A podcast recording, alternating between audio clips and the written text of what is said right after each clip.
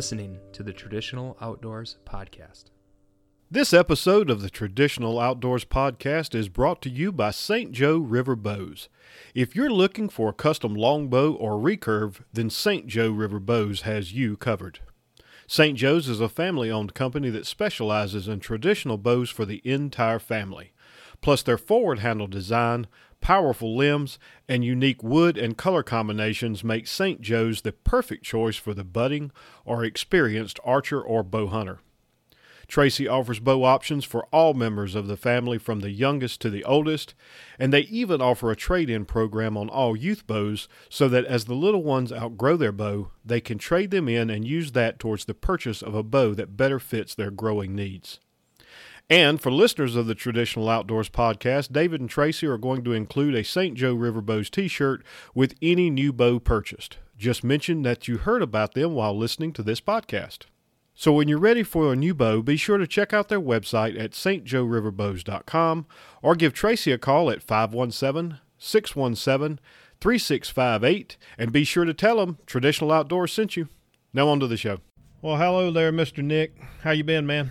I've been pretty good, man. You know, surviving, uh, working a lot, you know, playing a lot, hanging out with the kids and the fam, and and you know, got to take a got to take another trip up north, see the folks, uh, see my brother who was in from Virginia. I got a little my my middle brother there. He was in from Virginia. cool. And yeah, I got to hang out with him, and man, it's been like over a year.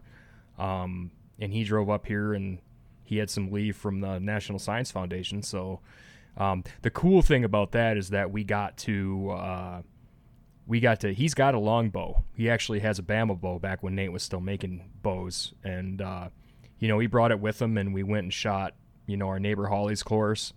And uh, you know matt kind of fell back into it and had a lot of fun with it and joked around a lot got the girls out there shooting a little bit. Mackenzie's mackenzie's outgrowing her bow already. So we're already talking to dave and tracy about another bow Very cool. um, yeah, and another th- another cool thing happened too. Um, we, I actually play. You know, one of my hobby. Anybody that follows me on Instagram or anything knows I like Magic the Gathering, the card game. I've been playing since I was a kid with my brother, um, and kind of got into it to play with him again. And uh, very old school traditional community there. And one of the guys on a Discord started talking to me because I always post archery pics in there and fishing pics and stuff. You know, in the in the comfy general Discord for that and one of the guys I know, Alan's got little kids, and he saw what I was doing, and his, kids are stir crazy from COVID, and he said, "Well, what, what will it take to get in archery?" And I said, "He goes, my kid's begging me for a bow," and I, I hooked him up with Tracy, gave gave him the call, uh, gave him the number. They called her, man. They bought a bow within an hour. You know, said she's the nicest lady ever. Her and Dave were fantastic to him, sent everything they needed, and he's shooting in the backyard now. And that is that's awesome. yeah, and now Alan wants a bow. The the dad. Very Yeah, cool. so very cool, man. Like you know, there's and and a lot of people, you know, it's it's not too surprising, but a lot of people saw saw that and said. That's a real cool thing for a kid to do. And, you know, I went into the whole spiel about how it's great for confidence and it's a good thing for them to do, especially right now and not knowing what the school year is going to be like. And it's, it's just good for them to get outside and off TV and, and, you know, they, they guaranteed they'll be into it because every kid thinks it you know a bow is cool i mean at least to try it. So um yeah man they're it was a really really cool moment. Real cool that kind of made kind of made my year a little bit i think. You know Yeah, it's it that, that that's a cool story. It's it's funny how the the things that you do outside of you know traditional archery or traditional hunting or or hunting in general, fishing, um, and even the podcast, how you you know you meet and have some impact on people. And I actually wasn't even going to bring this up to you mentioned it, but and you and I have talked about this a little bit. You know, I so I was a big big gamer, uh, online gamer for years, um, and kind of got away from it. But recently, within the last year or so, Blizzard announced that they were going to um, re-release the original World of Warcraft. World of Warcraft. God, I can't talk today. Um, and call it, you know, World of Warcraft. Craft Classic. Why am I having such a hard time with that word? i don't know man but that was pretty Uh, funny so if I now if I share this with the the guys that I play with, they're going to be laughing at me because I can't say World of Warcraft. For, there, I finally got it. um, but anyway, so in when just before that was announced, I had actually started um, playing the game again on private servers. So a lot of the a lot of the people that I'm playing with now, I'd actually played with on the private servers. And uh, big shout out to Unfinished Business. That's the guild that I that I raid with, and um, it's surprising how many people that. Two things. It's surprising how many people that play World of Warcraft are also in somehow in the um, computing industry, so IT somehow. And the other thing is, a, there's a lot of them that you know are are spend a lot of time outdoors. It may be hiking, it may be camping, it may be fishing or hunting. Um, but I've really been kind of surprised how many people that I've ran into. Now, haven't had a story as good as yours yet. I haven't uh, converted anybody over to traditional archery. That that is very cool, but it's it's kind of fun to know the things that that you you know people do outside of you know the traditional archery or or the traditional bow hunting. So that that's a that's an awesome story. That's that's cool. Yeah, when worlds collide, cool. when worlds collide, it's always really cool. You know, I I, it, I I always post fly fishing photos on there and stuff too. And you got a lot of people who live out west that are big nature buffs, and and you know a lot of them haven't even tried to do anything there other than hike. And I right. said, you know, it's it's not that hard to get started. I haven't been doing it very long. You just gotta just gotta make the commitment. You know. So anyway, that's cool. So everybody doing, uh, family doing okay? No, no issues other than just no tired of being cramped into the house. Probably. No, they're they're still trying. My kids are still trying to kill each other every day, but man, they're getting big. Um, they're they're just eating everything and growing like crazy, and they're super tall and and I know they want to get they want to get going back to school. I mean, you can just tell. But the cool thing is that the neighbor the neighbor girl, a friend of mine, lives a few houses down, and they got a, a little a little girl who is a little bit younger than Mackenzie, and she's been coming over, and the three of them have been playing together pretty much every day. So that really kind of mediates the two of them. I mean, you just can't be around your sibling that long, man. Like yeah. my brothers and I would have. I, I, I'm pretty sure one of us wouldn't have lived past youth if that was the case.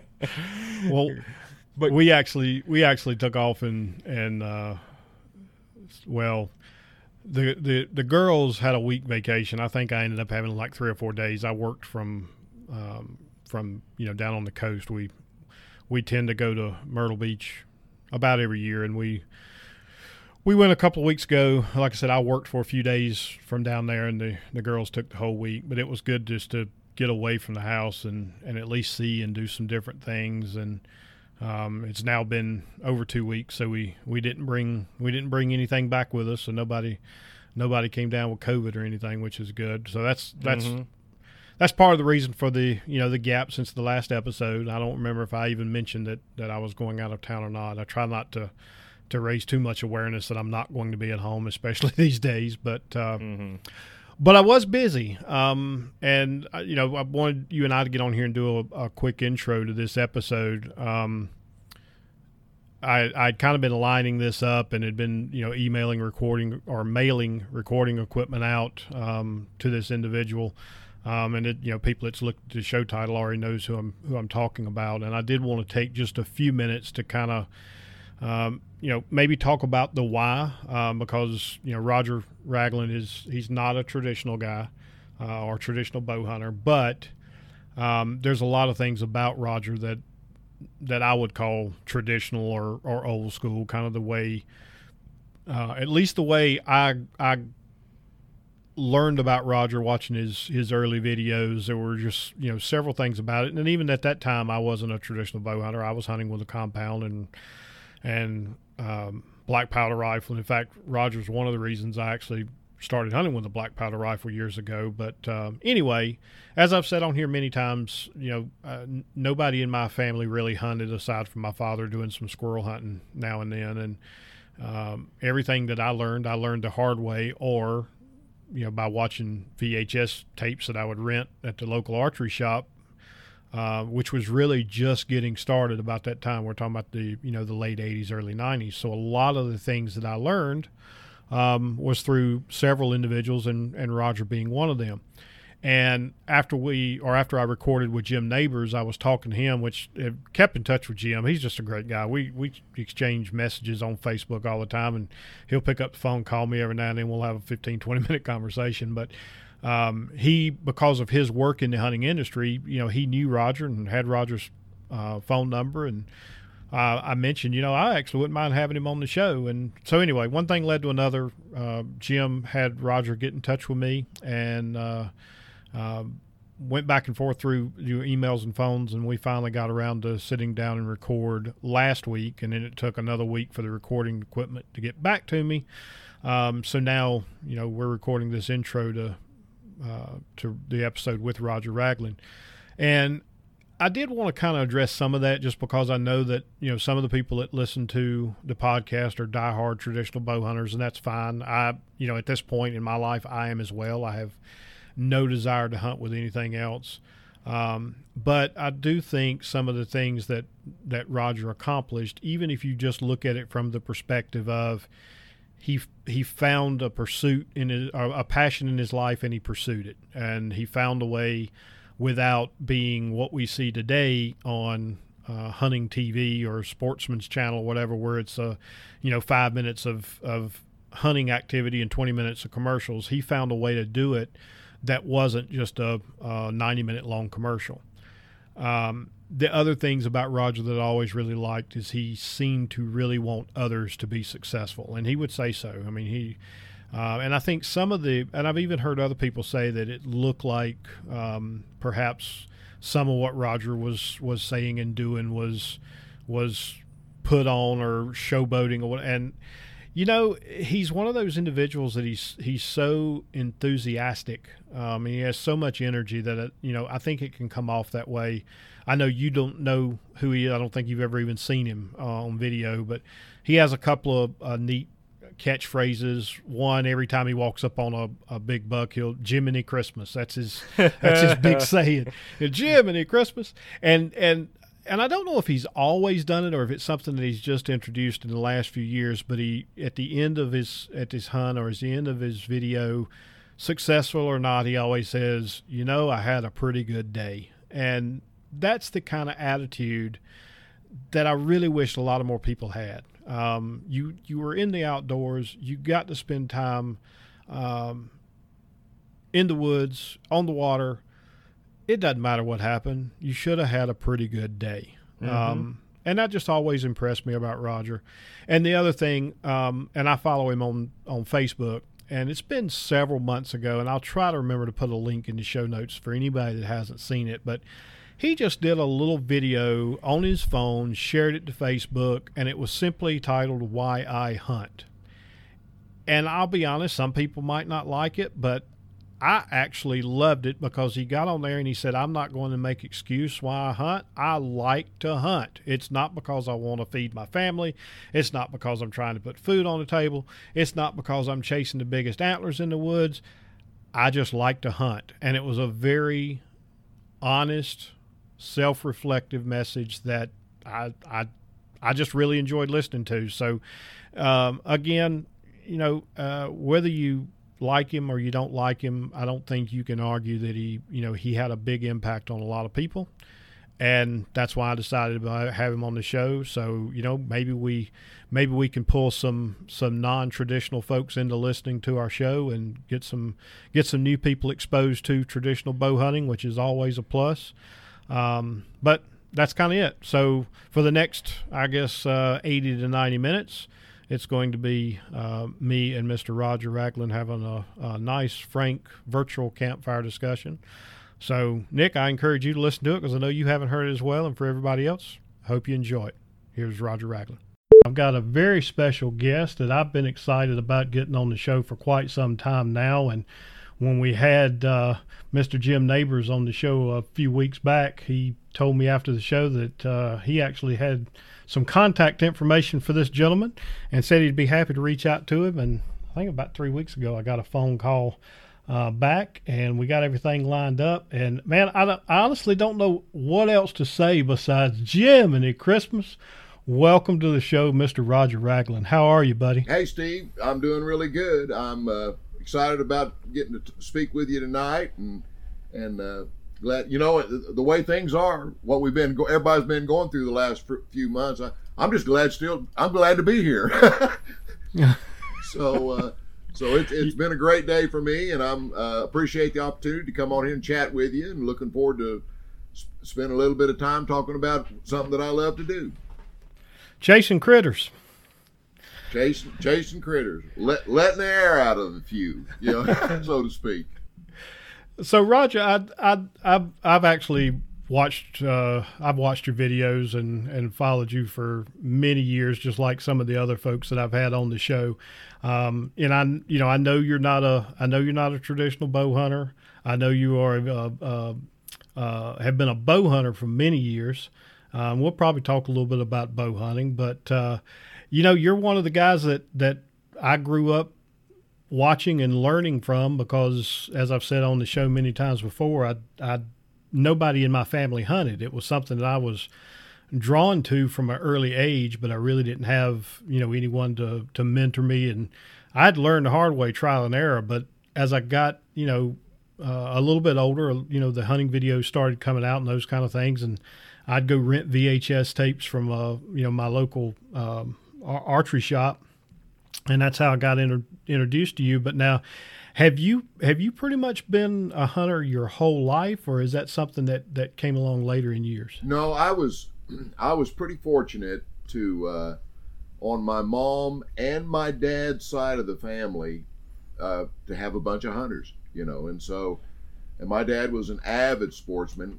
Uh, he was, uh, I think, I, I really think he liked to fish more than he hunted, but it didn't make any difference. What if, uh, you know, and, and I and I said this whenever I was in, inducted into the Hall of Fame there in 2011. The and I meant this as a great compliment. Uh, as busy as we are nowadays, and you know, having five kids and 16 grandkids, you know, I've always got it excuse I never one time in my life growing up, not even once, remember asking my dad to take me hunting that he didn't stop what he was doing, he took me hunting. So we we I did a lot of hunting, a lot of had a lot of special hours with my dad, squirrel, rabbit, quail, dove, duck, deer, you name it, you know.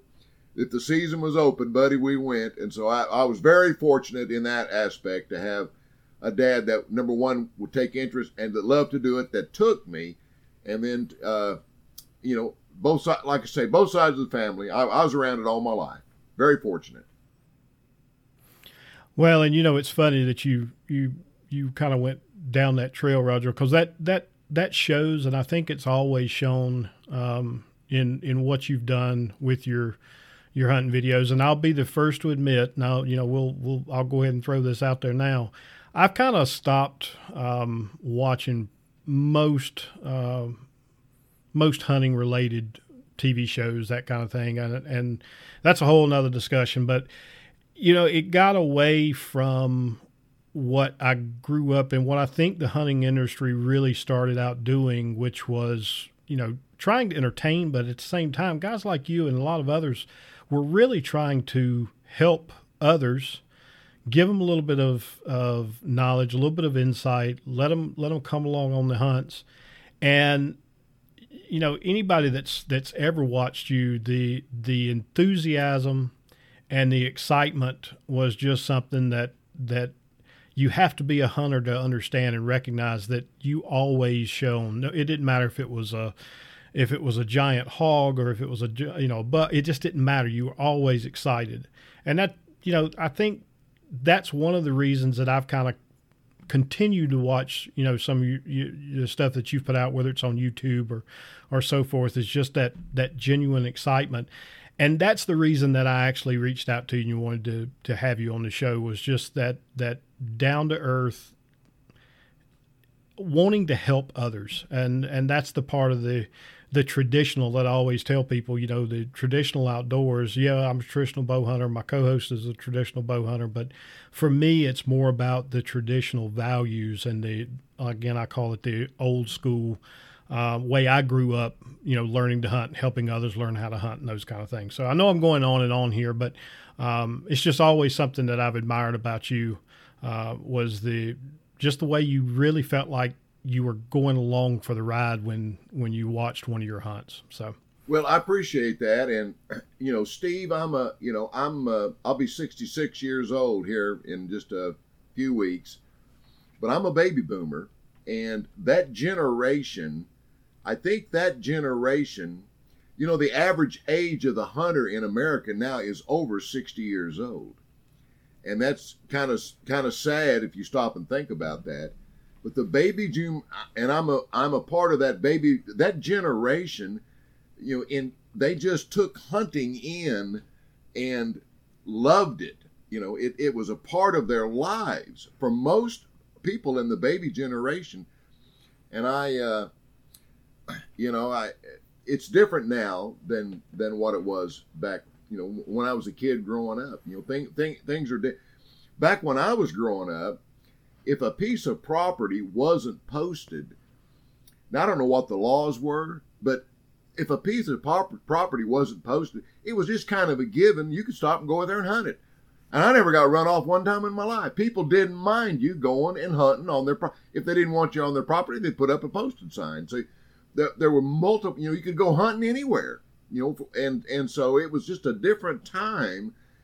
And when and it got into my bones, you know, and it never it never got out. And and uh, and pe- people I've, I've been asked a million times, do you really get that excited? I mean, when you kill a deer, you know, let me tell you, you know, I, I don't want to tell you how many years I went that without shooting one.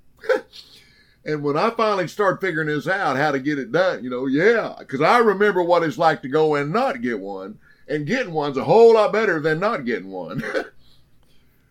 so it's an exciting thing to me, and I still get excited. I still get fired up and get excited about it, and and always, you know, always glad to try to try to encourage other people to to enjoy the sport, you know, and don't get hung up all this political stuff, you know not, not that, and I don't really want to get off on a on a tangent here. I I try to kill the biggest buck I can. I, I try to go to places where I kill the biggest buck, you know. But you know, not everybody gets a chance to do that. And, and if a, I tell people if if it's legal, if a if a fat you know fat fork and horn walks in and you get all excited and your toenails start turning up and you're shaking all over. If that's the one you want to shoot, I say let the hair out of him and jump up and down, hoop and holler, and I'll jump up and down, hoop and holler with you. So I love the sport. I think it, it, it is an exciting thing. You know, if if it's truly in your heart and in your bones, it's not something that you should try to hide. You know, you should something you should enjoy. Life's pretty short, Steve. Life's pretty short. You better enjoy the the things that give you enjoyment as much as you can. Agree one hundred and ten percent. Um, and you know, it's it, it's it's.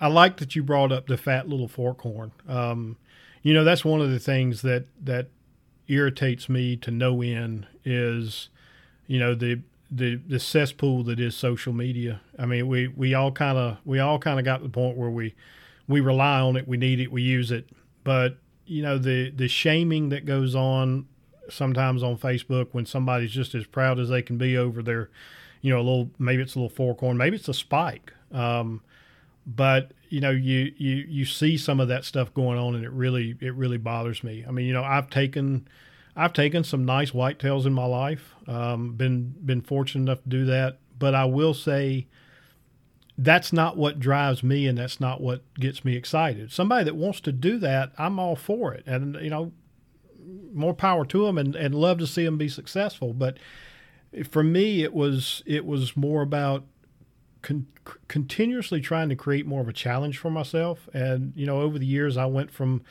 you know, I started out hunting with a with a bow. It was a you know hunting with a compound, and and then went to rifles, and then the black powder. Uh, you know, hunted with handguns for many years, and it just continuously kept trying to make it more of a challenge, get closer. You know, have to have to become more of a woodsman in some aspects to to fool that animal, and and that's what led me to the, the traditional bow hunting about 20 years ago. Um, and you know, I I get very few chances to get a, a, a monster that size, size, you know, a big size buck inside of you know 20 yards. That's that's pretty much my limits, 20 yards. But man, when it happens, eh, whether you whether you get whether you're successful or not, the the adrenaline and the the the rush is just you know I, same probably the same way you feel when you get one of those one of those big 24 inch wide Texas whitetails on the ground. so, uh, but you know everybody everybody wants everybody wants to and everybody dreams of shooting a big buck. You know and that's a Uh, and I and I, I grew up in the little old town of Wagoner, Oklahoma, about four thousand people, and I think it's got it's doubled, but it's got eight or nine thousand. But it's still it was a small town, and I'd sit in the classroom, you know, just and dream, just in someday, you know, so it was a dream.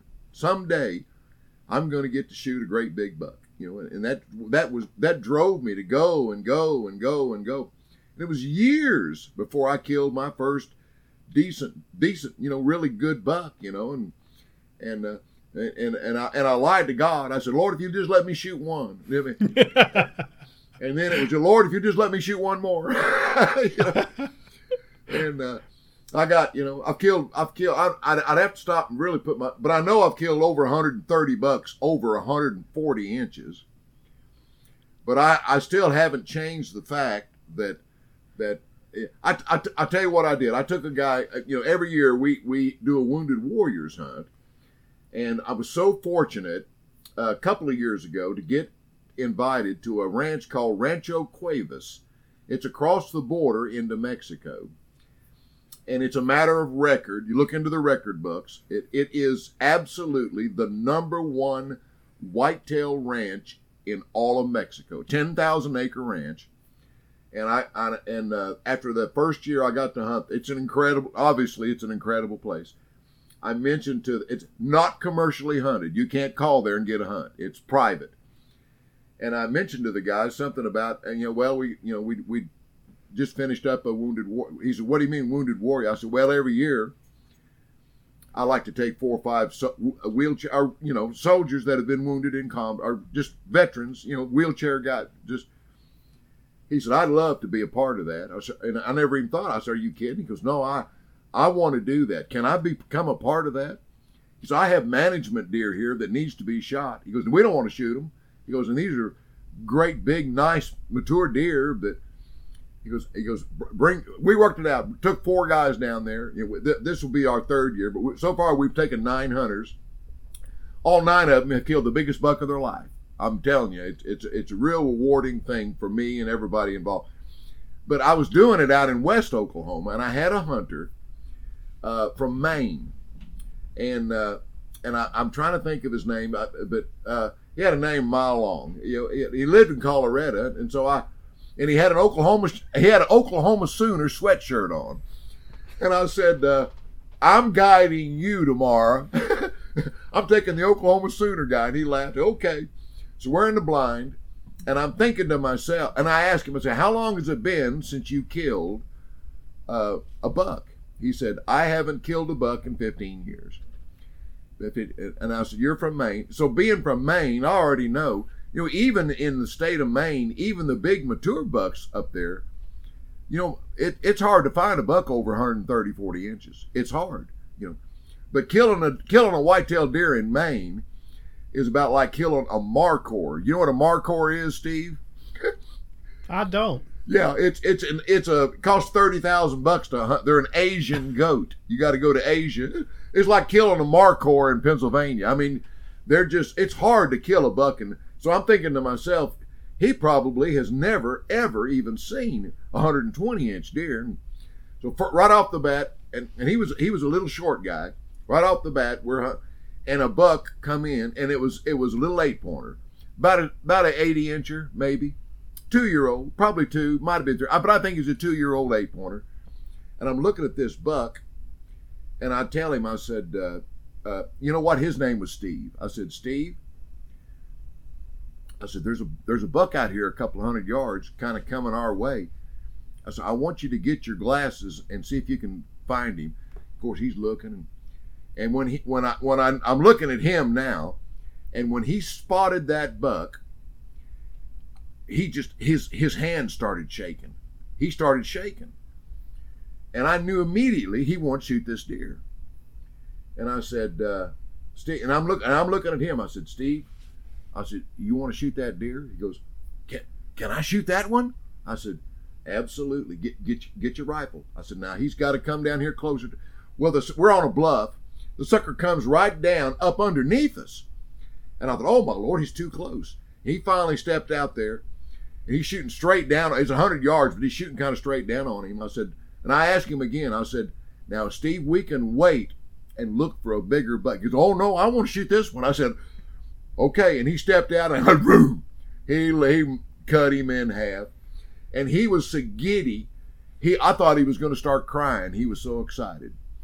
And we get down there to that buck, and we hooped and hollered, and, and I mean, I mean, it was a great time and a great experience. And we got get back to camp, and uh, and that night he come over to me, and I don't know who it was, but I know somebody said something to him, and he come over to me and he said, "I guess I messed up." I said, "What do you mean?" He goes, "Oh, I, I probably shouldn't have shot that buck. They, he was a young buck." And I said, Steve, I said, think back a few hours when you pulled the trigger on that buck. I said, do you remember how excited you were? He said, oh yeah. I said, I was excited too. I'm still excited. Listen, you shot the right buck for you. I don't care what anybody says. You be excited and you be proud of that buck. And I, the next morning at four o'clock in the morning, I'm first one up, and on my phone, I don't mean to go on here. On my phone, I, I, I turned the phone and I said, let me tell you, folks. And I told him what, here's what happened. I said, you know what? He shot the right buck. I said, we're, we're strangling, we're, we're wondering why this industry's dying. We're strangling this industry by trying to br- breathe into everybody that if they don't kill a five, six, seven, eight year old buck that's got a name, that's an old, old buck, that they've done something wrong. I said, Oh my God, get over it. Let people shoot, if it's legal, let people shoot the buck they want that excites them. It's their money, it's their time, it's their life. Leave them alone and let them enjoy what this great sport. We're killing the sport by strangling it with our views. That thing got over a million views, Steve. uh, well, I, and, and and and preach it all you want, Roger, because that's again that's that's kind of what I was getting at earlier. That that's that's the that's the attitude. That's I agree with you. That's doing more harm to the sport. Um, and there's there's other things too, but th- that's doing more harm to the sport. The the shaming people, um, than I don't I don't know. I, I, I agree with you 110. percent There's so many things that that as you were talking through that that I was sitting here thinking about and those little uh, morning coffee videos that you typically post to Facebook, um, there's some there's some real gems in those. Uh, and I will tell you that my favorite one to date was the one, and I don't even think that was a, a coffee one. I think that was one you were you were outside or so. anyway. You were talking about why I hunt. Well, I, am glad you man, brought that up because li- listen, Steve, we are eight days away from the fourth anniversary of that's that's called my original rant. I hunt because I like it. yep.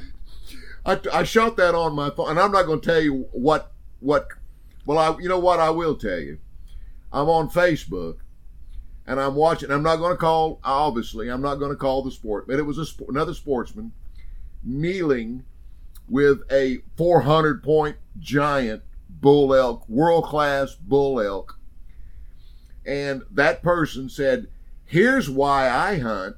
I hunt to feed my family. And it just ticked me off. You know, it just ticked me off. Not, not, and that spurred me. I stepped outside the trophy room and I turned the phone and I, I shot my original hunt, you know, uh, uh, my original rant. I hunt because I like it. And I, and I showed it to my wife and she said, Oh, you better not put that on Facebook. I said, Oh, well and I put it on my. I didn't put it on Roger Raglin. I put it on my personal page, and in the first hour on my personal page, it had two hundred thousand views. it, you talk about going rampant. It went. It got over two million views. You know, I went ahead and put it on my other page. You know, but hey, you know, I don't. It, it's just this politically crap stuff and not, and I and I think that we should be careful, uh, you know, that how we present ourselves to the public, you know. But the public, Steve, the public, you know, it's like people. Well, you know, uh, so you do something on your show. Well, boy, the antis are going to give you. I, I've never gotten anything from an anti-hunter. Antis don't watch the outdoor channel. Antis aren't on my page. You know, they don't care what I do. They're against anything I do that has to do with guns or hunting. but I, you know, I I think that we just, you know, in our group and in in our little, yeah, and it's it's a small it's a small fraternity, Steve. You know, what is there 10, 10 about ten in there about ten million hunters, deer hunters in America. Something like that. There's a couple of hundred million people in America. There's a small percentage of us that really are hunting. But in our thing, let's just stand, stay together and and and let everybody do their own thing. Holy crap, we we get into this. What's right and what's wrong? If you don't think like I do or don't think like it, you know, it's it's it's it's it's crazy. It's it's crazy what we're do, trying to be politically correct and on, on everything. And and I'll tell you, we if things things some things can't be helped. Steve, there's fewer places to hunt now. I mentioned earlier, you know, when I grew up, you go hunting anywhere. Nobody said anything to you. Fewer places to hunt. It's much more expensive now. I, I, I was at a uh, softball, a, a, baseball tournament in Houston, Texas, when my, when my son was playing baseball, and I'm sitting out there, out out in front of the Holiday Inn Express, I think is where we were staying, and there was a guy standing out there and he walked over, and I we struck up a conversation, just talking. And he said, "I'm a I'm a plumber." He goes, yeah, "We're here for the baseball tournament." I said, "Yeah." He goes, "What do you do?" I said, "Well, I'm I have an outdoor. I'm in the outdoor business." He goes, "Well, I'm a plumber." He goes, "And my son wants to be a hunter. He watches shows. He goes, I'm not a hunter." And I was gonna, and, and I looked into to start taking him hunting. He said, I couldn't do it. I don't make enough money to take my son. He goes, it's expensive to, and it is, Steve, as you know, it's it can get real expensive. The hunting it's just more and more expensive every year, and it, fewer places to hunt, more expensive. That's why the age of the average age of the hunter is now over sixty.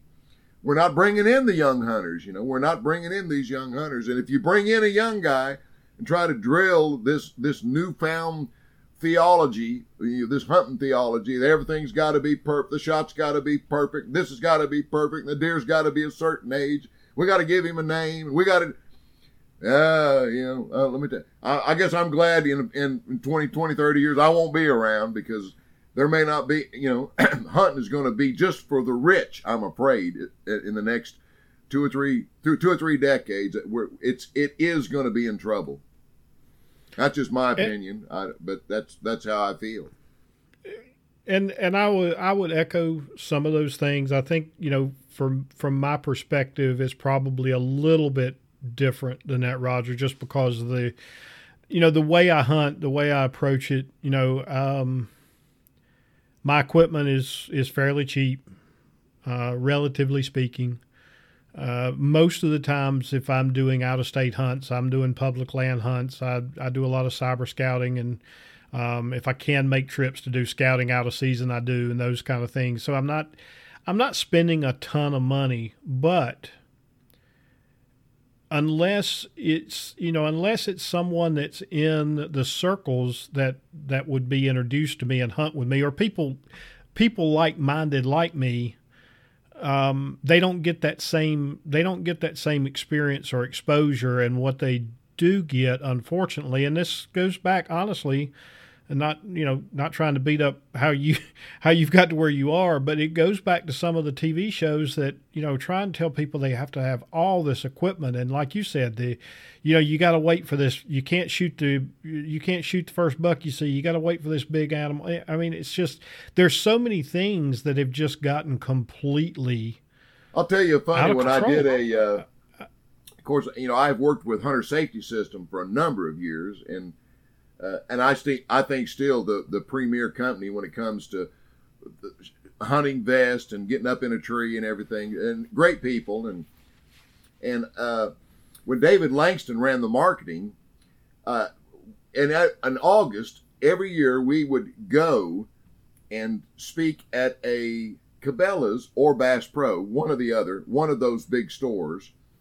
I guess now they're about the same thing now, you know, since they're owned by Bass Pro, but and and typically I got sent to Texas, Austin, Texas, or, or uh, it's not Austin. Where, where what's the name of that? Uh, it's, it's, between Austin uh, and San Antonio, but but regardless, Wichita, Kansas, one year, and Dave and and he, Dave called me. Goes, well, we're uh, we're gonna. I said, Dave, send me someplace different this year. you know for the and it, it's always the I think first or second weekend in August that their their archery thing and he goes well, where he goes well let me think about it. He called me back. He goes I'm sending you to Connecticut, flying into Hartford, Connecticut. I said yeah, there's a big Cabela's store there. I said that'll be great. I'll go into the Northeast. and it, I like to never found it. It sits right next to the University of Connecticut football stadium, which is like in a housing addition. It's crazy how that thing's set up. But anyway, I get there. First morning, I'm sitting there at a little old table, you know, meet and greet stuff, and and some guy walked up, and he and he didn't have a cart. He was carrying a bunch of stuff. He said, "I want to know the secret to killing big bucks." I said, "Well, first thing I do, I take about three fourths what you're carrying and go put it back on the shelf." and he looked at me, and I thought, now be careful what you say, Roger. This is a customer to Cabela's, you know. So I, I do have to be kind of careful what I say, you know, but, uh, but you, you know, you, it, you know, it, I, you know, it is true. And, and of course I got a, t- you know, television show is, it's, that's my bread and butter, so to speak. And, and there's, there's lots, you know, all of them, some of them more than others, but we're, you know, we're, we're, I, I don't want to use the word forced, but we're, we have to have sponsors. You can't have a television show if you don't have sponsors, and we're trying to trying to promote promote our sponsors. but if you watch my show, it's careful. It, it's easy to pick up the sponsors that I really actually like, and that I think their product is just a step above a lot of people, and and that it's something that will really help the sportsman. You know, but I I like to pride myself in not lying to sportsmen and tell them they got to have this when they really don't. When they really don't have to have that. And, and you know, you, you got to have cer- some things, some certain things, but, but, uh, you know, if you, if, if you got a, if you got a bow that, you know, I, I, and this is, this is a big thing. I've, over the years, you know, well, I've got the, I've got this so-and-so bow and I've had it for 15 years and I just can't afford one of these, you know, strip these stripped down new whatever it is, it's twelve hundred dollars. And but the, the time I get my, I don't have the. I said, well, the one you got, how long have you had it? Fifteen years. How many deer have you killed with it? Oh, you know, and do you still shoot it really good? Oh yeah. Well then, what what what's the problem? Just keep shooting that one. if it ain't broke, don't fix it. You know. And so, and, uh, that, that may be why Mathews fired me a few years ago. I don't know, but but anyway. but I have well, that approach. I have that. I don't tell guys, oh well, you got to have the latest greatest, or you can't. If you, I don't worry about looking like you know, looking like Mr. Joe Cabela's. You know, if my camo top doesn't match my bottom, I actually don't worry about that. You know, uh, push come to shove, I'd go kill deer in blue jeans and a t-shirt, just between me and you. Did I don't don't tell anybody I said that. but, but it is no, true that you know the, that it, instead of hook hooking the sportsman, let's let's help them. Let's help them hook. Uh, when they called me, you said something that kind of hit me, Steve, earlier. I was in the truck. I was. I'm not a big turkey hunter. That's not a. That's not a. a secret to anyone. I go. I go. Sometimes I didn't even go this year, but I go once or twice a year. But I was coming back from. I'd been to Tennessee of all things, on a spring turkey hunt. And my phone rang, and they told me that I'd been inducted into the Legends of the Outdoor Hall of Fame, and uh, and I didn't accept. I didn't accept, and I and I, I think it hurt somebody's feelings, you know. And I didn't I didn't I never was a record book guy, and I never was you know, well, look, I never was a throw my chest up and beat on my own chest guy. I just, I just never was. And I got to thinking about it, and I called him back in a few days, and I said, "Look, I, I said, I'll make a deal with you." I said, "I said it's it's a great honor. It's a great thank you, thank you for voting me in, and it is an honor, and I don't want you to think that I'm not honored."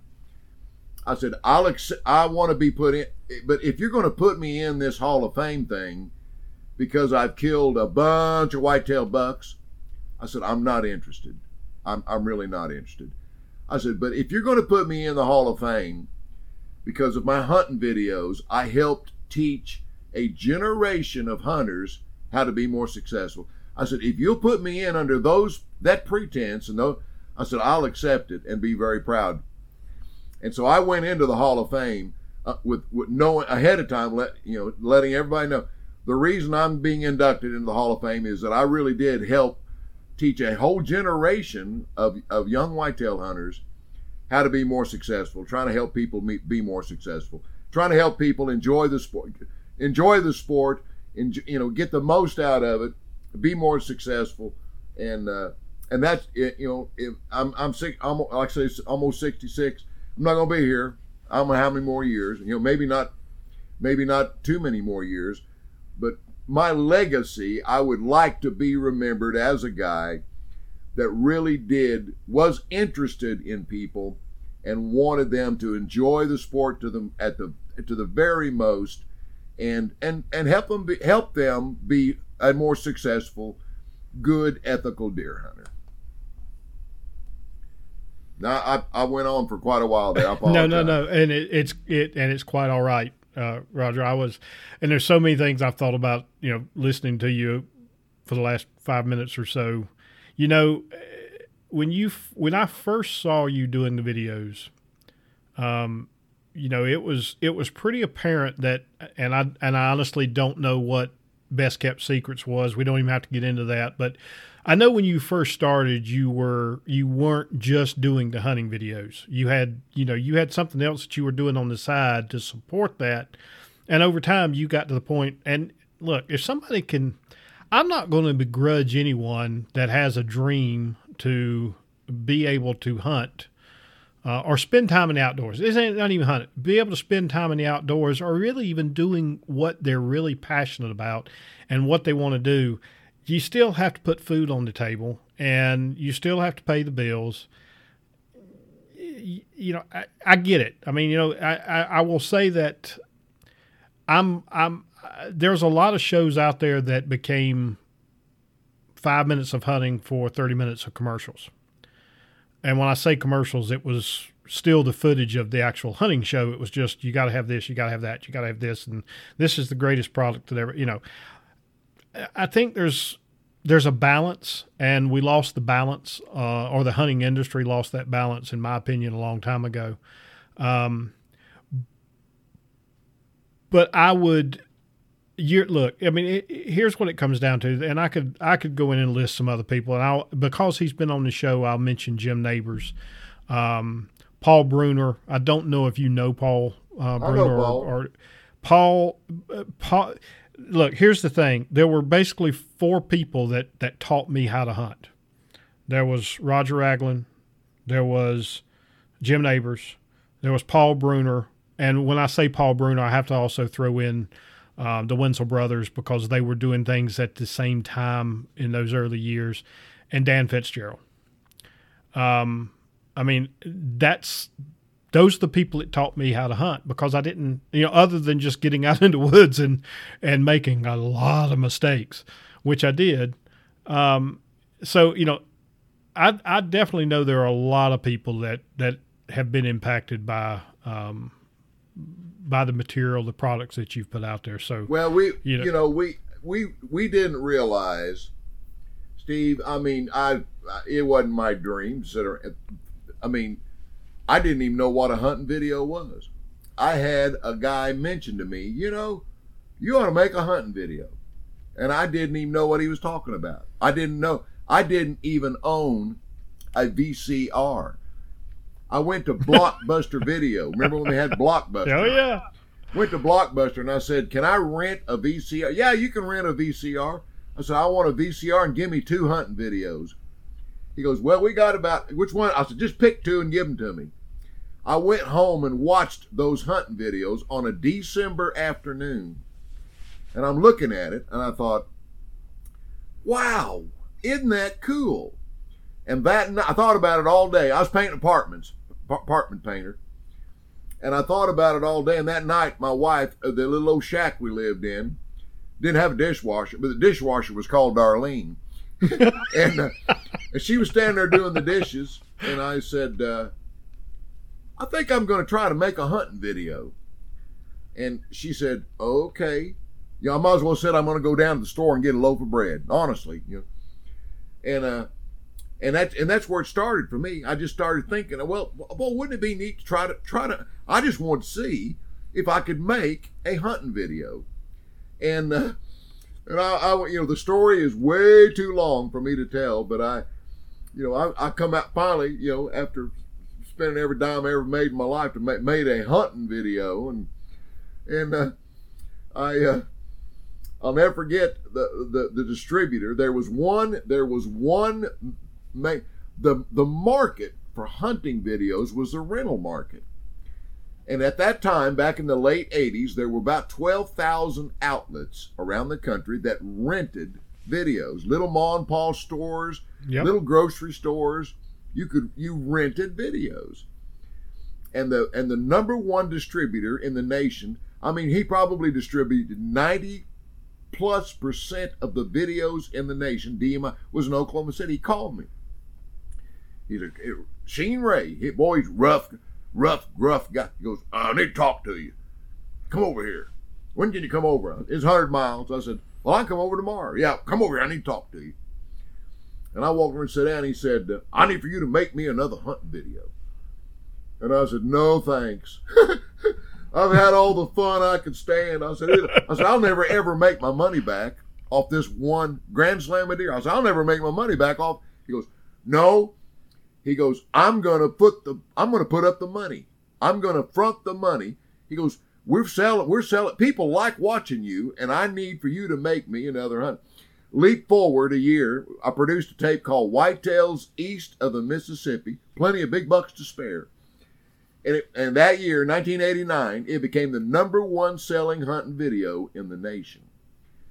And that next year, I told my wife, I said, I think I'm going to be in the hunting video business. She goes, "What? You going to stop painting?" I said, "Well, I think I think we can make more money making hunting videos than I can uh, painting apartments." And that, and so I stumbled into the business.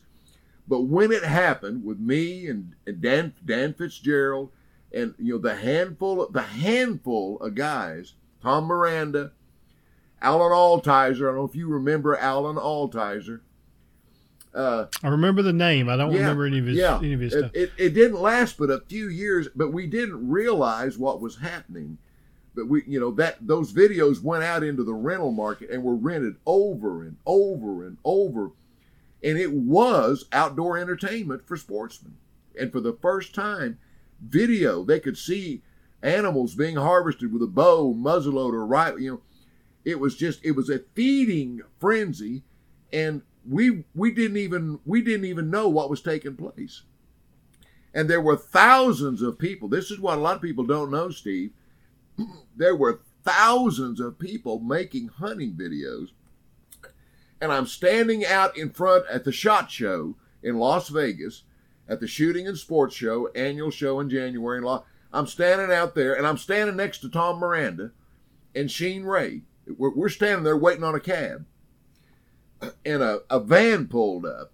A van pulled up, and people were getting in and out. And, and Sheen looked over at me and Tom and said, The guys that make this industry go, the video business, he goes, all of you could get in that one van. He goes, the ones that really make this thing. And, and, and see, we didn't even know how powerful and how important we were. I, I, I shouldn't use the word important, but you know what I'm saying we didn't realize that we were becoming icons and and it was happening right in front of our eyes and we didn't even know it. So it was a strange time that those those few years in my life you know and unfortunately the, in the video the, the, the why people enjoyed videos and Dan of course Dan Fitzgerald Dan and I have been friends forever and it's hard to believe Dan is is exactly 10 years older than me. So Dan's up up in his mid 70s now. It's just hard to believe mm-hmm. that we're all getting that old. But we but we uh, we would make a video. You know, we didn't have any sponsors. We we made our money selling the videos. You you made your money. So you sit down and watch a, a 90 minute video. You watch a 90 minute video, and there were no sponsors. nobody's being plugged because we didn't have any. So it was it was pure hunting and pure entertainment and in, and information that we were able to get. That's why they were so enjoyable.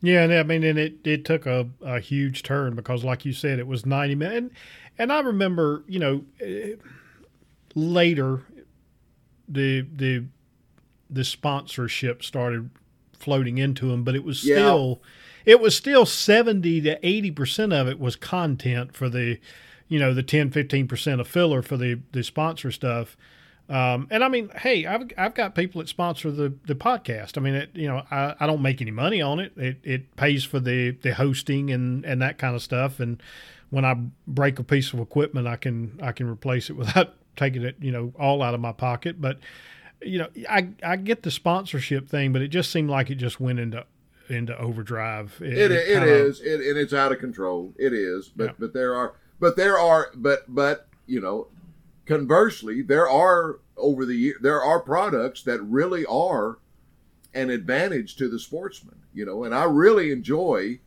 pumping and talking. You know, uh, one of the companies that I've worked with for ten years now, and this is this is not meant to be a sponsorship plug, but I got hooked up with Steve Wagnitz at Lake Lakewood Cases. I don't know if you're familiar with that company.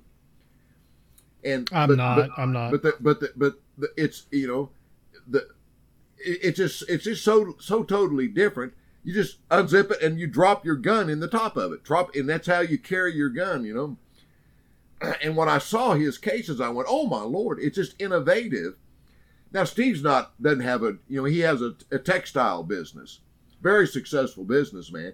He just does the bow and gun cases.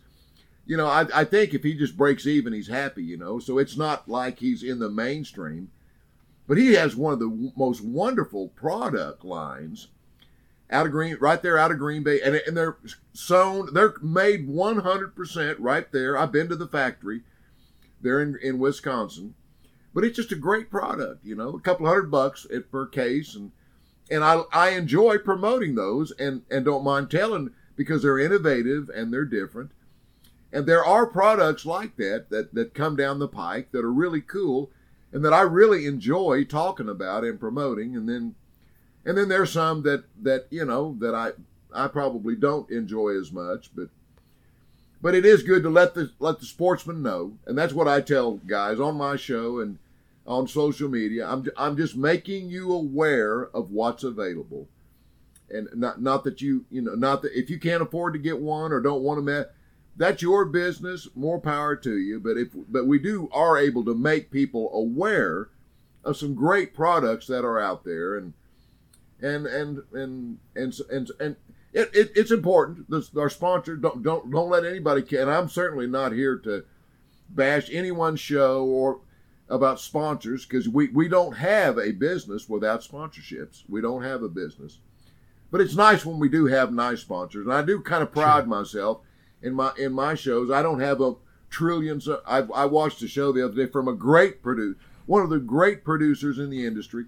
I bet he pumped 62 p- different people on his show. it's like a it's like like a NASCAR car. I'm telling you, I just and it's a great show. He's a great producer. But I thought, oh my God. Now and I thought so many uh now which one did he do good for? Which one did he do good for? You know, and and and when I when I showed the stuff to my, the sponsors I'm working with, what I did for the show, I said, people are going to remember that because there's not 57 of you on there. now, now from a material standpoint, I wish I had 57. You know. I might retire next year sometime. But anyway, we're kind of getting off on a touchy subject. Yeah, but I, I, I do. I, I want to. I do want to bring it back in because there is a there there are a couple things. There's there's two particular. Um, uh, I guess you could call them hunts, but there there's two particular uh, segments of some of your older videos that I want to bring up. Then I want to talk about you know maybe what you've got going on this fall and and you know where where Roger where Raglin Outdoors is going moving yeah, forward. But- sure, sure. but um, you were talking about the the wounded warrior that was hunting with you. Uh, his name, you said his name was Steve. And while you were talking through that, something that you said reminded me of what I think, in my humble opinion, was probably one of the best hunting scenes that you ever that you ever produced. and I can't. I, I'm ashamed to say I can't remember which video it was on um, because I've I think I've seen every one of them you have over the years. But um, you had you were you were sick.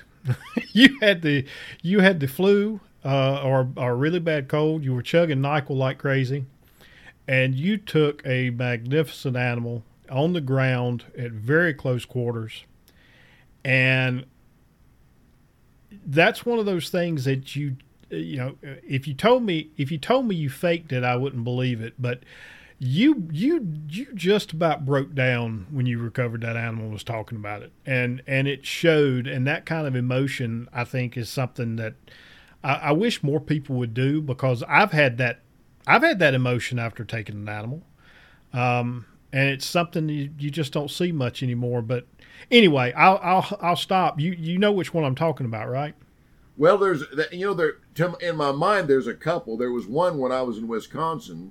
Did I kill it? What I, did I kill him with a rifle or a bow? No, it was it was with a bow. It was on the ground, and he he. If I remember correctly, he walked down into a little low place that allowed you to uh, to get ready for the shot, and then he just he walked out right in front of you, like seven yards. Oh well, Uh, that in my I, I believe you're talking about.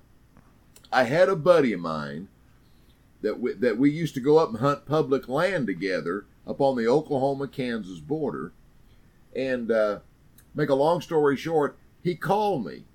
He said, "You're not going to believe the buck that I just saw ran across the road in front of me up here above Vinita, Oklahoma, in Craig County, about an hour north of, north of the house." I said, "What?" He goes, "I'm telling you." He said he was a giant. Uh, So I got with him and we went up there, and I talked to the guy, uh, you know, on one side of the road, had a little old house there, and I'm I'm chatting with him. He goes, "Oh yeah," he goes, "You s-" and and and he didn't have a name for the deer, and this was back really before trail camera stuff, you know, and Mhm. he goes, "Yeah, he lives over here across the street, over here on my neighbor." "Now they don't hunt." But I see him over here. He comes over here in behind my house every once in a while, and he goes down into this creek drain. Goes, "We see him all the time. He's he was a toad. He was." So I go up there try to hunt. My, my buddy, uh, insurance guy, he couldn't go up there. I went up there and spent uh, most of the end of November and first of December trying to kill this deer, and all the way to Christmas, and I got sick. And I actually stayed up there instead of driving back and forth. And it's only about an hour and a half actually. I got a little motel room. Just you know, when when I do when I'm on the road like that, I get uh, the cheapest. Yeah, it wasn't a. It was. It I was. do, Steve. I'm telling you, where you you almost you lock the door and hold your breath you- that you make it till the morning. I mean, this this just the cheapest little you know twenty five thirty dollar a night thing. But I but I told my wife I said I'm going to just stay up here rather than drive back and forth because I'm trying I want to kill this buck, and uh, and I think it was the twenty. I know that it was a Saturday. It was in this. It was a Saturday evening that he finally, out of the corner of my eye, I saw this deer, and he did. He just he walked in, and it was like he knew something was wrong. But I think there'd been a hot doe in there, to be honest with you. And he just walked right in front of us, and from the ground, it was less. It was maybe ten yards. Might have been less than ten yards. He's a 160 class buck. For some reason, I want to say it was. You said in the video it was seven yards, and it's been a long time. But for some reason, that's always stuck in my head that it was seven yards. But it was. I'll put it this way: it was really close. It was close. Um, it was yeah. It was close. And now here's here's the funny thing to uh, the re- the rest of the story. All right, let me and I'll hurry right here. Yeah. but he was a toad, I, and I'm talking about uh, a toad. I mean a big and huge bodied. I hadn't s- I had never killed an Oklahoma buck that big a bodied. If you want to know the truth. And somehow we, we got him gutted and my camera i was and back then i had a ford bronco and uh and and i didn't want to get that old up in the back of my bronco so we we got him with a rope pulled we got him up on top that bronco and i tied him down tied him down on and by the time we got that done it was late saturday evening now i got to drive an hour and a half home now back in those those days you had to physically check your deer in in oklahoma Mhm. Yep. and uh, but you could do it. The, you know, you could do it the next day. You didn't have to check him in. There wasn't any place to check him in between me and you. By the time I got back to Broken Arrow, Oklahoma, there was no. So I get up on it was a Sunday morning. I get up on Sunday morning. I told my wife, I said, "Now I got to go check this deer in." And I'm driving. I'm I'm driving around looking, and there was a filling station there on the 71st Street. And of course, it's it's like a ghost town on, but he was open and it had an official check station there. So I pulled in, and I get out, and I'm walking around, and hey, I'm yelling, hey, nobody, nobody. Walked into the, the had a big two two thing garage wall, and a guy come from out of the back. He goes, "Oh, I didn't hear you." I said, "Yeah." I said, "I." uh He goes, "What can I do?" I said, "I, I got a deer I want to check in. I killed him last night, but I want to get him checked in this morning." He goes, "Well, just just just pull him in here." to Wayne, I said, "Uh, well." uh, I think you might have to help me. He goes, what? I, and so we walk out, and we walk out there, and we look up. This this huge. I'm out in town. He was a 200 plus pound field dress buck. That's how. That's the kind of buck he was. He looked up at him. He looked over me. He said, "You know what? I think he weighs about 200. What do you think?" I said, "Hey, whatever you whatever you say." We went in there and wrote down 200 pounds. I checked him in. We didn't take him off that truck. He he. I, I remember he was he was he was a nice buck. yeah, he was a good Um, one. He was a good deer. th- yeah. There's there's several that just uh, for whatever reason several that have stuck out in my in my mind over the years. There was another one that you took. Uh, if I'm not wrong, that was here in Georgia, and you were on public land. Um, but I, again, I, I, that may have been in that whitetails east of the Mississippi. I can't remember, but um, I do know you were hunting in Georgia, and it was on public land, and that was when you were uh, hunting out of the, the tree lounges, um, which used to be just The like Bob 30, Heist 30 minutes from my house. Oh my lord! Yeah, that- Yeah. and I actually, I actually, that was probably one of the few things that you had in your videos that I actually went out and bought and hunted out of it for many years. Um, lo- in fact, loved hunting out of it. I just didn't love carrying it. It, I was going to say, you know, you you had to love it if you wanted to pack it around. but oh, it was great. Well, uh, you could get that thing if you you know if you if you it was heavy, big, bulky, heavy, but it was safe. Once you got up in that tree and turned around, I mean, it would bite. It was it had so much weight on it, and it was comfortable. You could sit you could sit all day long, and they, it really was kind of an ingenious product. And So, so I got to tell you, I got to tell you one of my stories real quick, and I'll make it short. But uh, it- very comfortable, very safe, and I worked. Um, I worked for a company one year. In fact, it was the, it was uh, 1999. Um, coming up on the year 2000, I, I work in IT, and the year 2000 was a big deal. Don't need to go into that, but I was working a lot of, a lot of long hours, long days. wouldn't get a lot of time to hunt and I finally got a chance to go one afternoon, and I took off and carried that tree lounge, and I, sh- I shimmied up a tree, I don't know, 20 foot or so off the ground, and I got settled into that thing. And Roger, when I woke up, it was so dark I couldn't see my hand in front of my face. I was probably three and a half, four miles from my from my pickup, and didn't have didn't have flashlight, didn't have any. And anyway, it ended up being 2 a.m. I had fallen asleep in that thing because I I just I was sleep deprived to be perfectly honest with you. And the weirdest feeling was when I woke up, I couldn't I couldn't get ori- oriented. I didn't, I didn't know where I was at. It took me a second to realize that I was still up in that tree. Uh, oh my goodness! But yeah, I, I hunted out of those tree lounges for a long time. Finally sold them. I don't know four or five years ago. Just got got tired of Are you Actually, it's been longer Georgia, than that that. where you're at? Yes, sir. I'm in fact I'm only about maybe 15 or 20 minutes from where um, Bob had his had his shop, his factory. Oh, so you're down Um, down south, right? Uh, well, it's actually North Georgia. Um, it's uh, north of Atlanta. He was actually uh, based out of Cumming, Georgia, just right oh, that's of, right. uh, that's right. He 369. retired down at Pampa City or whatever, Florida. And- Right. Yeah, that's that's what I was thinking. Because I bought mine. I wa- I actually stopped by the by the uh, shop on my way home and and you know bought it directly from Bob himself. So Well, what now? Muzzy. Mu- where was Muzzy at? They were in Cartersville, weren't they? uh, Muzzy was in Cartersville. That's yeah, correct. yeah, yeah. This this is my 29th year with Muzzy Broadheads. I've killed a bunch of deer with muzzy broadheads. I don't uh, I don't shoot them anymore just simply because I need you know shooting the traditional stuff. You really need a cut on contact head and Yeah. and they have the Phantom, but um, I like something a little bit stronger. Um, as far as I want something that'll bust bone, but I can't shoot that trocar tip. So um, I stopped shooting muzzy right after I switched over to traditional gear again about 20 years ago. But I, sh- I killed a bunch of deer with muzzy broadheads. Um, and definitely nothing wrong with those things. Oh no, no, it, no. It's they, they've uh, they've kind of pretty much stayed true to their original roots, you know. And uh, and now I was in Atlanta two two. When was the NRA show in Atlanta? When was that? I honestly, Roger, I couldn't. I'm ashamed to say I, couldn't think it tell was you. t- t- just I think it was just two springs ago, and I I went down there for the show, and because I uh, I uh, I shoot for you know I shoot for for Bergara, and they're just Mhm. outside of Atlanta. Right? Went down saw their new plant. Now that now that's now that is a company that I'm extremely proud to be associated with. Are making actually, and I'm not just saying this. I you know my forte is really swinging a rifle.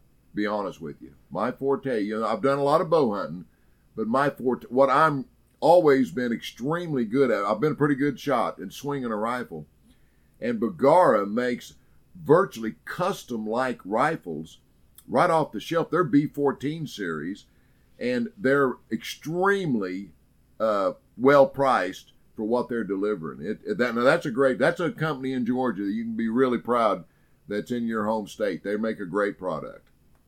And great, Yeah, I'll be. I, I I have honestly not hunted with a firearm in over twenty years now, um, and I think you're being. I think you're being a little too modest. You, you've taken a bunch of deer with a bow, and and I'll be honest, you've taken a bunch of deer with a bow on the ground when most people weren't even thinking about shooting a uh, a, a whitetail with a with a bow from the ground. Well, I'll So- tell you one one of the reasons, and and I'm going to be honest with you too. Now, I always hunted from the ground, you know, uh, for years and years. But another reason why we did a lot of hunting from the ground more than than than the average person is we're shooting on a you know a 60 pound Betacam Right, right. you know, and I thought, well, you know, and my I had my cameraman for 14 years during the heyday of the video heyday. My camera was my brother-in-law. He was my brother-in-law. Taught him how to run a. I say I taught him how to run a camera, but I I taught him the basics. But he was as good as anyone I've ever worked with. And and and I I, I laugh and I say I I think to this day his heart if you checked his heartbeat i think it's about 35 times a minute. He had the heartbeat of an elephant. But he could sit he, he you know he didn't say 10 words a day. Quiet reserved. But he would sit with me. If i'm on the ground he would sit there and not move a muscle blink an eye all day long. I mean i just had the perfect partner to film me and hunt from the ground with i, I read he was a perfect partner bless his heart, dragging and shooting that giant Betacam. it was just easier to, Right. you know what? Let's just set up on the ground here and see how we do. And that, that makes and that makes perfect sense. Yeah. But regardless, you were getting it you were getting it done. All right, last last last one I got to bring up, and then I'm gonna I, I do want to. Uh, I've got one question I'm gonna save to the very end. Um, but uh, if I don't ask this one, my daughter, who is now um, in her getting ready to go into her second year of college, uh, she'll turn 21. Uh, she'll turn 20 this fall. Excuse me. Um, if I don't ask you this question, she'll she'll never forgive me. So uh, I believe it was in uh, a whitetail deer odyssey uh, in Canada. I want to say it was Saskatchewan. The Dr Pepper scene was that staged or not? no, no, no. You, you, you, it's so funny because back, you know, I used to go to Canada a lot. You know, a lot. I don't as much anymore, but I was younger, you know, and the cold didn't bother me as much.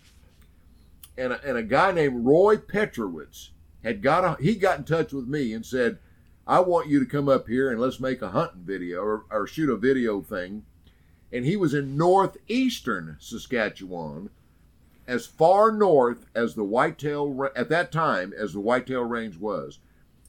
we saw more moose than we saw deer. Now that's how far north we were, and to get there, you had to you you, you we flew and we we did fly on that one. Fly to Winnipeg, then you fly into Swan River, Manitoba, and Roy picked us up, and it was a two and a half hour drive up into the middle of nowhere, and the temperature that week when we were there never the temperature, not wind chill, the temperature never reached zero. Sub zero. You left from ground uh, in the mornings. We get up, and the little hut, I mean a shack that we stayed in. If you got what you, however cold it was outside, that's how cold it was inside there. and a little potbelly stove. You had to get up and start the fire to warm the room. and we left from camp on foot and walked from daylight to dark. And that that's how cold that was. At at middle of the day, we'd stop, take our backpacks off. The weenies, your pop, were froze hard as a brick from walking. Break, start a fire, put the stuff in there, thaw it out, you, where you could drink and eat. Put the fire out and then go take off walking again. So that's the kind of temperatures we had, and that little old hut we were staying in. I, you know, I, I, I was, you know, until I until I got on my diet, you know, I, I was I drank I had I, I I when I went to Africa the first time I flew four liters of Dr Pepper over there with me. Think about that. I was a Dr Pepper guy, and I just set that Dr Pepper out there. Really, when we got up, and it hadn't even been out there but just a couple of hours, I guess, or so. But but I I, I looked down. I said I'm, I'm going to get out and I'm going to open up this Dr Pepper, and I got that, and it was just you know it was it was almost froze all the way through. And when I took that lid off that and exploded, it surprised all of us. Believe me, it was it really was not staged. But that that was that was the coldest hunt I ever been on in my life. Let me tell you, that was the My coldest. my daughter would sit around. She wouldn't really pay attention to the you know, a lot of the hunting videos, but she would she would sit there and watch them when she was younger. And that was one scene that every time that, in fact, she would even ask to, to watch it, just go back and forth. And uh, last week, I actually I don't even remember. Oh, I searched frozen. I searched the word frozen on your YouTube channel and found that clip, and she was tickled to death. Oh yeah, So- yeah. That's a that's a that. I, I'm glad you brought that up because I I like to talk about my days. I used to laugh and say that I've drank a, a half a million gallons of Dr Pepper because I probably did. It was incredible, and I actually talked to Dr Pepper one time about maybe trying to sponsor what I was doing, and they of course they didn't want to have anything to do with it, uh, hunting stuff. Right. But uh, but you know, two years ago, I couldn't get out of bed. I was so fat, Steve. I couldn't get out of bed. I weighed 300 pounds. Oh, Could not cut my toenails. Could could not cut my own toenails. Miserable. Just. And I looked over my wife and I said, you know, I've been doing some reading, been doing some studying. I'm going to start a diet today. And you may not like me over the next few weeks, but I'm going to take this weight off. Yeah, really, I did say that, you know. And in five months, I lost 80 pounds, 42 inches, and 10 pant sizes. nice. And it changed my life. Congratulations. It changed my life, and and that's what really spurred the. You know, uh, we have I have a a streaming channel, RogerRaglinChannel.com, and there's and the and what I did to in order to lose all that weight and and keep it off. I still weigh the same. It's been almost two years. I haven't put on an ounce. Everything about my complete weight loss program is on there, and it's in uh, your jaw. I showed my daughter, my my 33 year old daughter was over here. I babysitted uh, a six and a four year old this afternoon. That's why I'm so tired tonight. But I showed her some of the testimonies, and it we've helped. I couldn't tell you how many people already have lost well over hundred pounds on the weight loss program that I put together. Nice. So I'm really really excited about it. So if you got you got any you got any people out there that are uh, maybe a little bit heavier, you know, than what they want to be, you know that I can I give you my. We don't take any pills. We don't do any exercise. Just eating natural food that you buy at the grocery store. I teach people step by step how to take the weight off and then how to keep it off. So I'm real. I'm extremely proud of it. Ted Nugent called me uh, a few months ago, and Ted said, Roger, he said, what you're doing to help change the lives of all these fat sportsmen, you know how Ted is, bless his heart, I love him. He said he said you're doing a good you're doing a service to humanity by helping people change their lives and uh, you're doing a good job. So ted you know it's it's kind of caught on and we're, we're we're doing a lot of really good things saving the lives of a lot of people if you want to know the truth. We have some great stories so i i have to bring that up. You talk about the dr pepper thing. I don't drink anything now that has sugar in it so i'm just i'm not, I'm not ever going to do it again. Well it was a it was a priceless scene and uh, yeah, I agree with you. You never have to wonder what's on Ted's mind. Um, he's pretty much going to tell you. So I told you I was going to try to keep this at an hour, and we're actually already a little bit over. But I, I do want to two things. Um, I'd like to hear what you what you got planned this fall, and uh, then I'd like to hear you know what uh, what have you got in store you know with your with your your your uh, your TV channel and the, the streaming channel. Um, what what do you what have you got going forward into into twenty the fall of twenty twenty and twenty twenty one? Well, we're going to, uh, you know, I, I've already had I've already had a hunt canceled. We were going to go. I have three grandsons that live in Branson, uh, Branson, Brownsville, Texas, and uh, even though it's just across the line, it, it's 800 miles from Tulsa. it's a long ways down, but we were going to go down there and see them and uh, gonna go gonna and on the way back stop and do a hog hunt in Texas and one of the people down there had COVID. So we had to cancel that. So I've already had I canceled my I was gonna fly to Maine and do a bear hunt in September. That was canceled. So you know I'm I'm kind of tuck pulling my ears in a little bit and I'm I'm gonna kind of just stick with the going to the places that I know well I know the people that are gonna be there and uh, and gonna I'm gonna kick the season off. Uh, bow season opens up in Texas. I'll be out in, on the Texas Oklahoma border in the Panhandle. Going to start out there bow hunting. Got a youth rifle season here. Going to take my 15 year old granddaughter and my seven year old grandson, take him on his first deer hunt. And then going going to northern Missouri. I do that every year, and uh, uh, go go back down to South Texas. I got a couple of deals down there, and, and of course, if, if we if they open up the borders, going to go into Mexico and do our wounded uh, our wounded soldiers hunt down there. So I've I've got a pretty busy schedule, but I've uh, it, it's it's maybe not quite as busy as it normally would would be because I'm just kind of being careful with the COVID thing. This thing's far from over, you know, and uh, and and it's going to affect our schedule. It's going to affect everyone's lives and everybody's schedule uh, a little bit. So I'm I'm just kind of kind of waiting and seeing on some things. So that's kind of what my my deal this fall is a, a, lot of a little bit of wait and see, so to speak. And yeah, just, and the COVID get, things. The COVID thing's been bad. I had a hunt canceled for June. I was supposed to hunt black bear in Canada and that got canceled. And um, the guy I was supposed to be hunting with on that hunt was supposed to be hunting moose um, coming up here in the next, I guess, in the next month or so, and his got canceled too. So that it's it's well, my, it's messing my, with a lot of people's hunting plans. My wife lost her aunt and uncle to COVID in February. Oh, really? They died a week apart. And uh, so, you know, when it strikes close to home, you realize that even though most people survive and that it only hits a small percentage, you know, in the scheme of things, it still can be a killer. And uh, it was sad because, you know, we, we didn't get to tell them goodbye and then there was no funeral. They died and they literally buried them two days later. It was just over with. And then my son, our oldest son, lives in Phoenix, Arizona.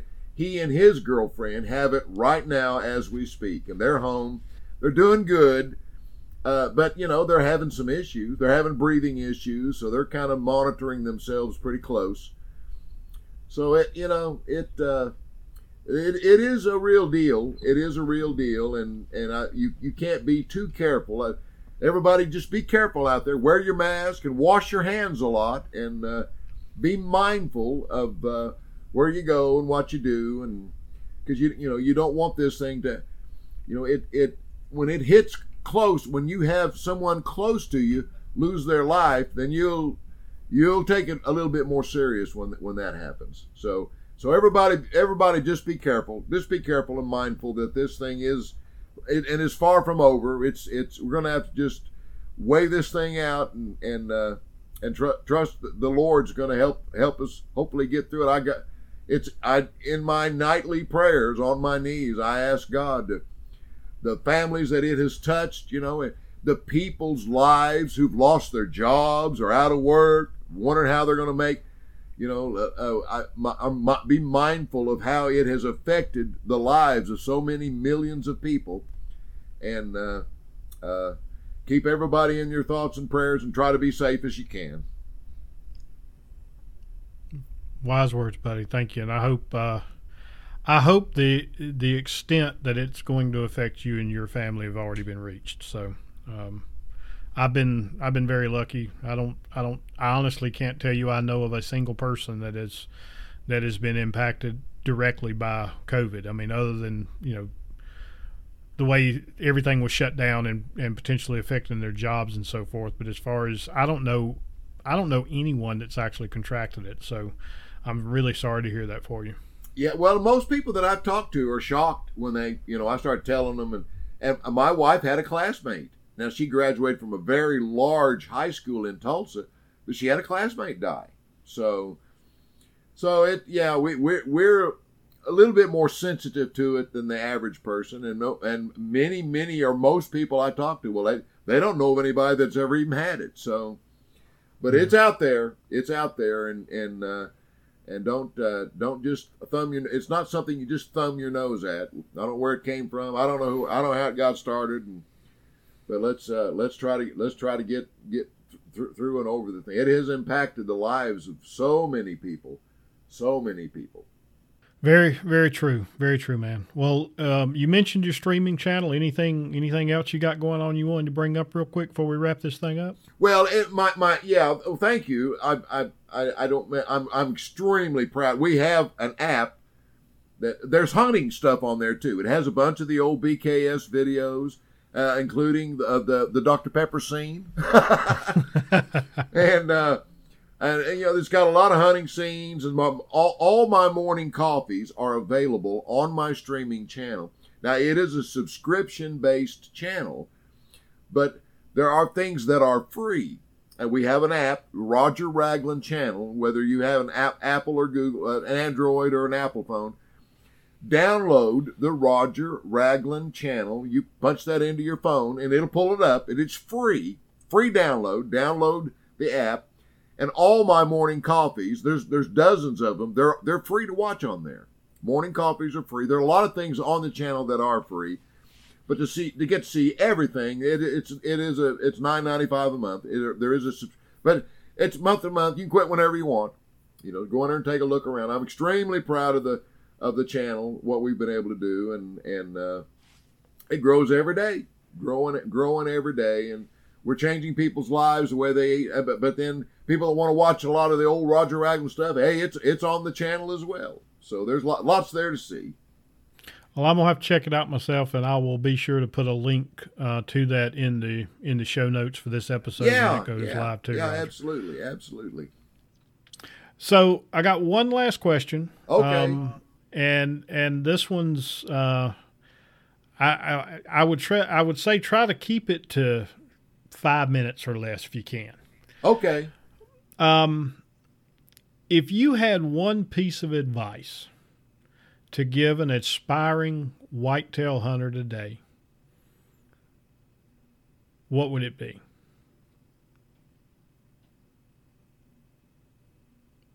I kind of pulled that one on you, didn't I? Well, I yeah, that's okay. That's okay. I, I try to I try to tell I, I like to consider my just like my weight loss plan, it's common sense. I I I think we get away from common sense in our deer hunting sometimes. And uh, I try to tell guys to, to think out of the box just a little bit. Uh, most guys just want to be successful. They just want to be successful. And in order to, you know, great, great video, gr- great successful whitetail hunts generally take place on great pieces of property. And uh, if you'll just think out of the box and if you've got a great big piece of property that's got posted signs all o- over it and and hasn't been hunted for years, it just makes sense. There's probably you know if it's deer deer country, you know, it makes sense. There's probably bunch of deer on there. They're not hunting them. They're not shooting them. Good habitat. You know. Well, next door to it, you know, uh, get permission to go over there and hunt. Maybe just 20, 30 acres, but get up next to a piece of property where there's a bunch of deer and get just right as close to that fence line as you can. and when that deer jumps over the fence, make sure he jumps over the fence, you know.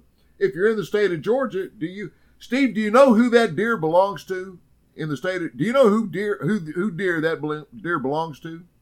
The deer belongs to everybody. The deer belongs to the state of Georgia. That's a Georgia deer. yeah, that Georgia that yeah that that deer belongs to that's a that's a Georgia grown deer, and I don't care you know what the guy on that prop what kind of property he's got. When he jumps over that fence over there where you're hunting, hey, hey, you got a tag. He, it's your turn to shoot him. You know.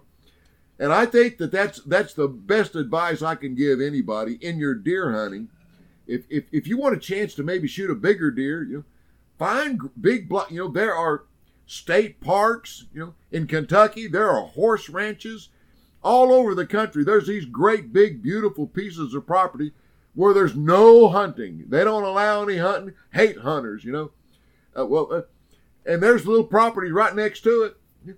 Get permission. Go over there. And if it's legal, put out some deer lure, put out some deer scent, put out some deer attractant, whatever, you know, and then hunt it, you know, and and wait, never shoot. I've never never shot across fence line in my entire life. Passed up a 200 inch typical one time because he was standing on the wrong side of the fence, and I refused to shoot across the fence. But he jumps over that fence, shoot him. You used to say the same thing about public about public land, and that's something that. Uh, well, I, I know I've done it. I've actually heard other people talking about seeing that or hearing that from your videos as well. Of uh, you know, a lot of people, and I'm I'm I'm the same way. A lot of times on public land, I'll go I'll go deep. I want to get away from everybody. Um, but a lot can be said for for hunting the the borders. You know, let me let, let me. I got to tell you a real quick, real quick story. Let me tell you a real quick story. please. I'm sitting here. This been hadn't been that long. Eh, six seven years ago now, probably. A guy called me. He goes, "Hey, I'm so and so. I live here in Coweta. I live in Coweta, Oklahoma." He goes, "I live here. I'm from. I live here in Coweta." I said, "Oh, okay." He said, "I drew an Optima Refuge tag." Now, there's two or three. You know, probably Georgia has them. Most states have these special drawings on refuges, and you know, that they give out certain amount of permits on these private, you know, uh, state-owned property and da da da da da da. Right. And Optima is one of the best in the state. Way out, I've driven by it a million times. It's way out in the panhandle of western Oklahoma, which is where the best deer hunting is. In this, it's a big open country, but it's, there's some toads. It's it's Kansas deer living in mm-hmm. Oklahoma is what I tell people. Right. And uh, I said, "Oh man, that's a, that you you." And I think they had twenty permits for the refuge. He, he goes, "I I I got what what I drew a rifle. Right, I got a rifle permit. Uh, uh, second week in November." I said, "Boy," I said, "Congratulations." He goes, "He goes, uh, well, what do you think? Have you ever hunted?" I said, "Well, no, I've been by it." I said, "I have." He goes, "Well, I, I, I get to go two weeks before the hunt. I, I get to go out there and and look it over." And I said, "Okay, yeah, well." I said, you can do that. And it, it really is. It's big open country. I said, well, are you going to be able to? Because I don't know if I'm going to be able to go. It's a long way. It's six hours from Tulsa. And I said, well, I said, I'm going to give you just, uh, this is what I would do. You call me, I'm just, this is what I would do. I said, you got 20 guys. It's not a big refuge. It's, I think it's only 1,100 acres. I said, well, I said, it's not a great big refuge and it's big, it's big open country. I said, I'll tell you what most of these guys are going to do. These other, they're going to run in there where there's where the timber is. They're going to, that's where they're all going to run to. I said, and they're going to stir and they're kick and they're going. And I said, when these deer get kicked up out in that country, they run a long ways out across those prairies. I said, I would go down there when you go through the gate. There on the right side. I said, I know for a fact that butts up against a bunch a bunch of pri- it's all private land anyway. I said, I would go down. I'd get me a chair. I would get a chair, and I would get down there at daylight, walk down that fence line. You just get out there up against that fence line to the private land. I said, it's wide open. You'll be able to shoot 500 yards. And I don't, I'm not telling you to shoot 500. I said, but you'll be able. And I would just sit there. I'd just sit there all day, take you a little something nibble on, drink. And that's that's what I would do if I were you, because they're going to push them deer out of there, and them deer are going to come out across that prairie, and you can watch them. You can even move, cut the distance. I said, that's what I would do. Oh, you? Th- I, I said, no, that's your. You do what you want. I forgot about it, and it was end of January. You know, the phone rang, and it was that guy. He goes, "Hey, remember me?" I said, "Oh yeah." I said, "How'd you do?" He goes, "Oh, I didn't shoot nothing. No, I never, I never even saw a shooter. I was really disappointed." I said, "Well, well, I'm sorry to hear that." He goes, "Boy, there was one big buck killed." I said, "There was." He goes, "Yeah." He goes, "You know where he killed him?" I said, "Well, no. How would I?" He goes, "He goes, you go through that out there. He was up against the fence out there in the wide opening, and he was sitting in a chair." And this, and he was a bit. I never seen a buck that. He was, and I, and I just said, I, I, I need to go. Thanks for calling. I just hung up. I said, well, You some could- people never learn, you know. or- You, or- you, what's that old saying? You can lead a horse. yeah, yeah, but uh, you know, but I was giving him some good advice. I'll tell you, I was giving him some good advice. Ah, I'll tell you, you know, I, I, I, I hate to say it, but I, I'm a, I'm a firm believer in fen- hunting fence lines. You know, hunting fence lines. Up, you get up against property that's great, great pieces of property, man. It- especially when the rut hits, Steve. You know, when the rut hits, man alive, the, the biggest buck in the world be over five miles and the next day he jump jump he'd be right there in front of you you know. But if you want to kill bigger deer you got to go where there are some you know. And big big chunks of private posted property or state parks or what like it don't make any difference. I'm not telling you to hunt on there and i'm sure to, don't ever shoot across the fence but they jump over that fence you got a chance to kill something you know and, and sometimes something big It's all about being in the right place at the right time. that's right right Well, Roger, I have had an absolute blast. I really, really appreciate you taking a, an hour and well, now an hour and a half out of your out of your day to to spend with me. Um, I think you know, I think people really going to enjoy it. I hope they do. But thank you so much for coming on the show. No, man. thank you. I enjoyed it. Enjoyed it. You know, we'll we'll, we'll do it again sometime. Would love to. You ever get back down here to to the Atlanta area? You're gonna have to hit me up ahead of time. We'll uh, if the COVID's still around, we'll don our face mask. We'll we'll have a cup of coffee or something somewhere. Yeah. Well, no offense, but I want to avoid Atlanta as much as I can. you and me both. I'm I'm I'm uh, about 45 minutes from it, and I avoid it like the plague. I, I, I have no desire to spend downtown. But again, if you're in the area, it's a big area. So. All right, we'll do. Well, for everyone else, thank you so much for tuning in. I hope you've really enjoyed this. Uh, stay tuned either next week or the week after. Nick and I are going to get back together and wrap up our uh, on the ground challenge discussion and hopefully get some people out there uh, trying to be successful on the ground this fall. Until next time, take care, everyone.